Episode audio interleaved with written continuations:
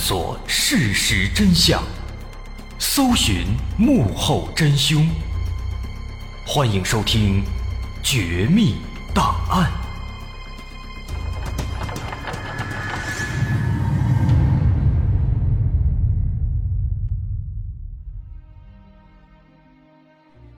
还原事实，探索真相。欢迎来到今天的《绝密档案》，我是大碗。一九九八年一月二十七号上午，湖南省郴州市临武县汽车站，旅客们来去匆匆。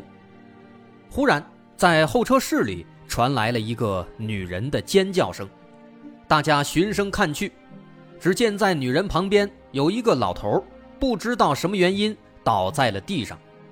车站的民警立刻赶来，发现这位老人已经停止了呼吸。可是附近又没有人认识死者，他也没有带身份证件，也没有家属陪伴，这一下可难办了。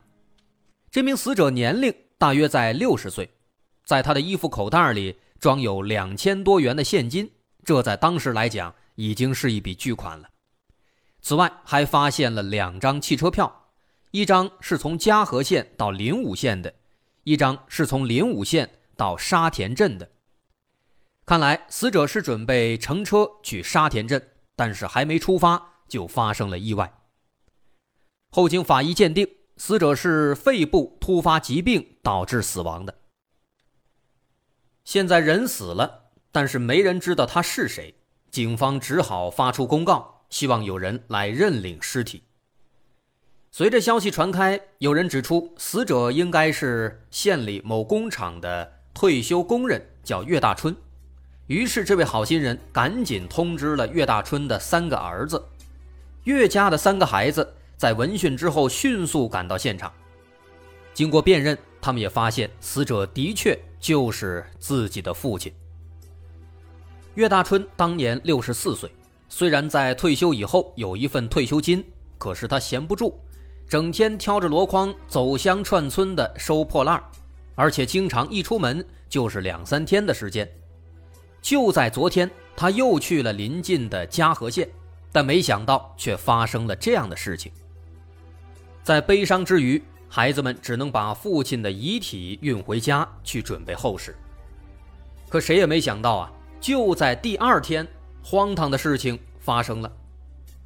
第二天傍晚，一家人正在父亲灵前守孝，忽然家里有人走了进来。本来以为进来的是来吊唁的亲友，可是大家一抬头，全都吓住了。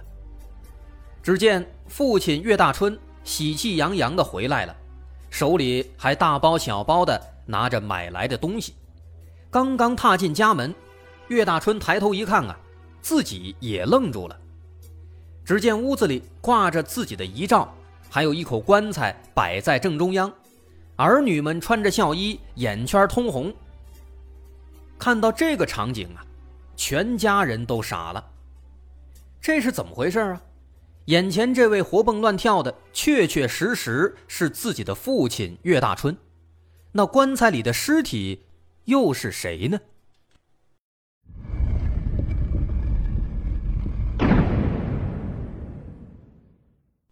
要想知道棺材里的尸体到底是谁，咱们得先说说几天以后发生的一件怪事儿。在一月三十号，灵武县隔壁的嘉禾县，有三个年轻男子急匆匆地走进了一个叫做裘玉的男子家里。一进门，三位年轻男子就问：“这里是裘丰田的家吗？”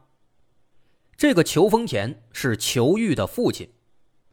裘玉一看是找父亲的，赶紧问有什么事情。年轻男子告诉裘玉，说在一月二十七日。他们几个坐车从嘉禾县去灵武县，当时裘丰田也在那辆车上，但是刚进灵武县的时候啊，他们就发现裘丰田脸色苍白，倒在了座位上，怎么叫也醒不过来。三个男子来不及多想，急忙把他送到县医院，经诊断，裘丰田得了肺病，但是没有人认识他，他的身上也没有钱。于是，三名男子就先凑钱给他垫付了医药费。抢救了两天，邱丰田终于醒来了，说出了儿子裘玉家的地址。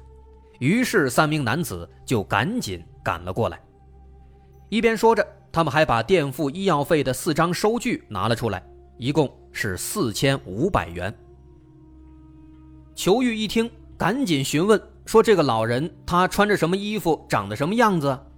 三名男子如实回答，得以确定他们遇到的的确是自己的父亲裘丰田。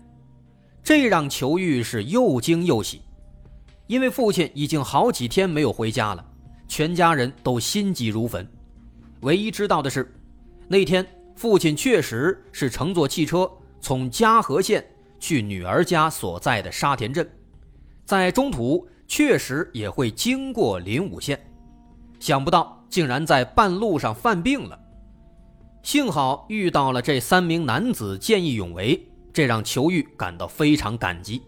他马上拿出四千六百元现金交给了这三名年轻人，除了医药费，还多给了一百元作为感谢。在送走了这三名年轻人之后。裘玉马上和家人赶往了临武县人民医院，来到了他们交代的内科五零二号病房。可是进来之后啊，却发现病房里没有自己的父亲。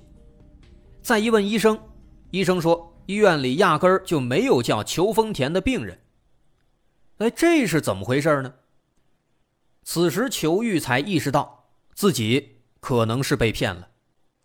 但是父亲裘丰田也确实失踪了好几天了，于是他赶紧拿着父亲的照片，马上去临武县公安局报了案。听完了裘玉的描述以后啊，警方认为来家里要医药费的三名年轻人有比较大的嫌疑，裘玉的父亲的失踪也许和这三个年轻人是有关联的，于是开始进一步询问这三个人他们的具体样貌。具体情况。不过呀，当警方看到裘玉的父亲裘丰田的照片之后，却发现这个裘丰田和之前被领走的那具无名男尸非常非常像。而正当警方疑惑的时候，之前认领尸体的岳家的家属们也来到了公安局，双方一交流，才明白这件事儿啊，原来是一个大乌龙。原来那具无名男尸其实是裘玉的父亲裘丰田，这事情就是这么巧。裘丰田和岳家的父亲岳大春长得非常非常像。当时呢，是岳大春的朋友先看到了认领尸体的公告，发现死者和岳大春长得非常像，于是就告诉了岳大春的儿子们。儿子们在得知这个消息以后，悲痛万分。赶紧来辨认尸体，但因为当时心情悲痛，再加上两人长得确实特别像，所以他们竟然把自己的亲爹给认错了，稀里糊涂的把裘丰田的尸体给领了回去，直接装进棺材办葬礼了。那既然如此，结合之前的情况，裘丰田呢应该就是在汽车站里突发疾病死亡，所以也就表示。当时上门要医药费的三个年轻男子，应该就是骗子，他们趁机钻空子来骗了四千多块钱。那么下一步就是要搞清这三个骗子他们都是谁。此时警方怎么也不会想到，这起案子远比他们想象的要复杂的多。简短截说，转眼过了半年时间。一九九八年七月十五日的傍晚，湖南省郴州市资兴市警方接到一通报警电话，打电话的是一个当地的渔民，他说就在刚才，自己亲眼目睹了一起持枪杀人案件，凶手在作案之后，甚至把被害人的尸体扔进了河里。警方一听，迅速赶到现场。案发地点。位于流经资兴市的河流东江的江岸边，当时这位渔民正在岸边收拾东西，忽然看到有四个年轻男子好像在打架，其中一个光头男子独自站在一边，他对面站着另外三名男子。这三名男子其中一个手里拿着枪，还有一个手里拿了一根铁棍，还有一个满脸是血，好像是挨打了。那在这儿为方便讲述，咱们直接介绍一下这四个人都是谁。单独站在一边的那个光头男子，他的名字叫马明东。他对面的三个男的，其中那个持枪男子叫吴兴，拿铁棍的叫刘天明，头上流血的叫陈大海。这个陈大海呢，应该是被马明东给打了，一直捂着头。旁边的吴兴和刘天明，应该就是陈大海叫来的朋友。只见陈大海用手指着马明东，愤怒地说：“就是他在街上说我踩他脚了。”然后还用棍子打我，给我打流血了。于是拿着铁棍的刘天明就问马明东说：“是不是你干的啊？”但是马明东呢，毫不示弱，他说：“确实是我干的，但是是陈大海先踩了我的脚，所以我才还手的。”他一边说着，再次抡起拳头，对着陈大海的眼睛一拳就打了过去。其他两人见状，也马上冲过来，于是四个人就扭打成了一团。在打斗中，那个持枪的吴兴忽然举起手枪，扣动了扳机，随着“砰”的一声响，马明东应声倒地，血流如注，一动不动了。这看见打死人了，吴兴赶紧让陈大海去路边放哨，接着他和刘天明一起把尸体扔进了河里。毁尸灭迹，随后他们三人迅速逃离现场。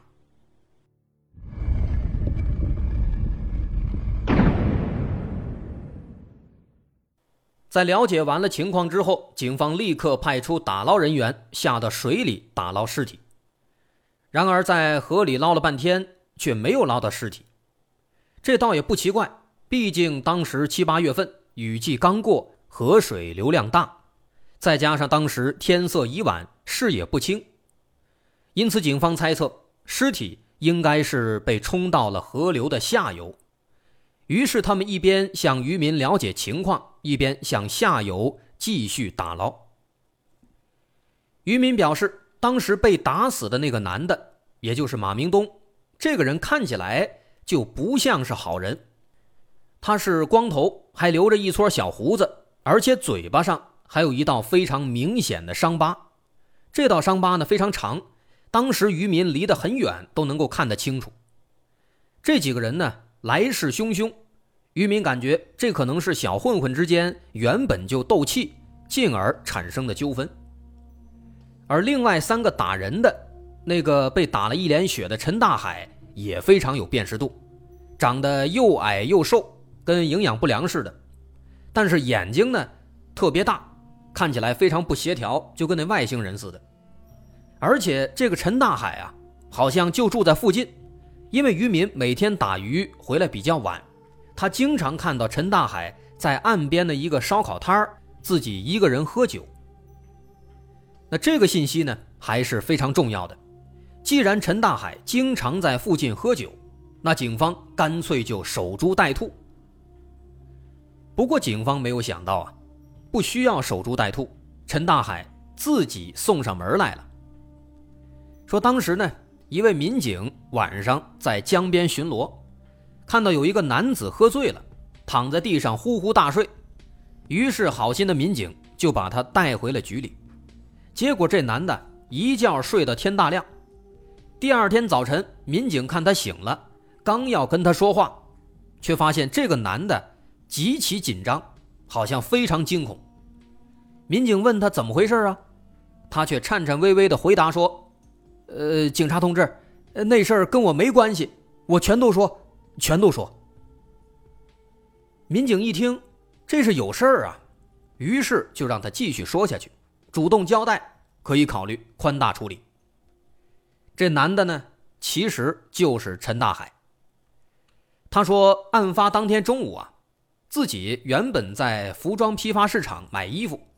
忽然有一个男的狠狠地踩了自己一脚，自己正想发火，不料对方反咬一口，气势汹汹地说：“是陈大海先踩了他的脚，都踩出血了，要赔偿二百块钱。”陈大海不服，跟对方理论，但没想到啊，对方从地上拿起一根棍子，直接就打了过来，把陈大海打得头破血流，然后逃之夭夭。陈大海气不过呀，马上就找来了自己在道上的两位好朋友，刘天明和吴兴，要去找那个男的去报仇。三个人到处寻找，终于在当天傍晚，在鲤鱼江大桥找到了这个男子。啊，这个男的其实就是马明东了。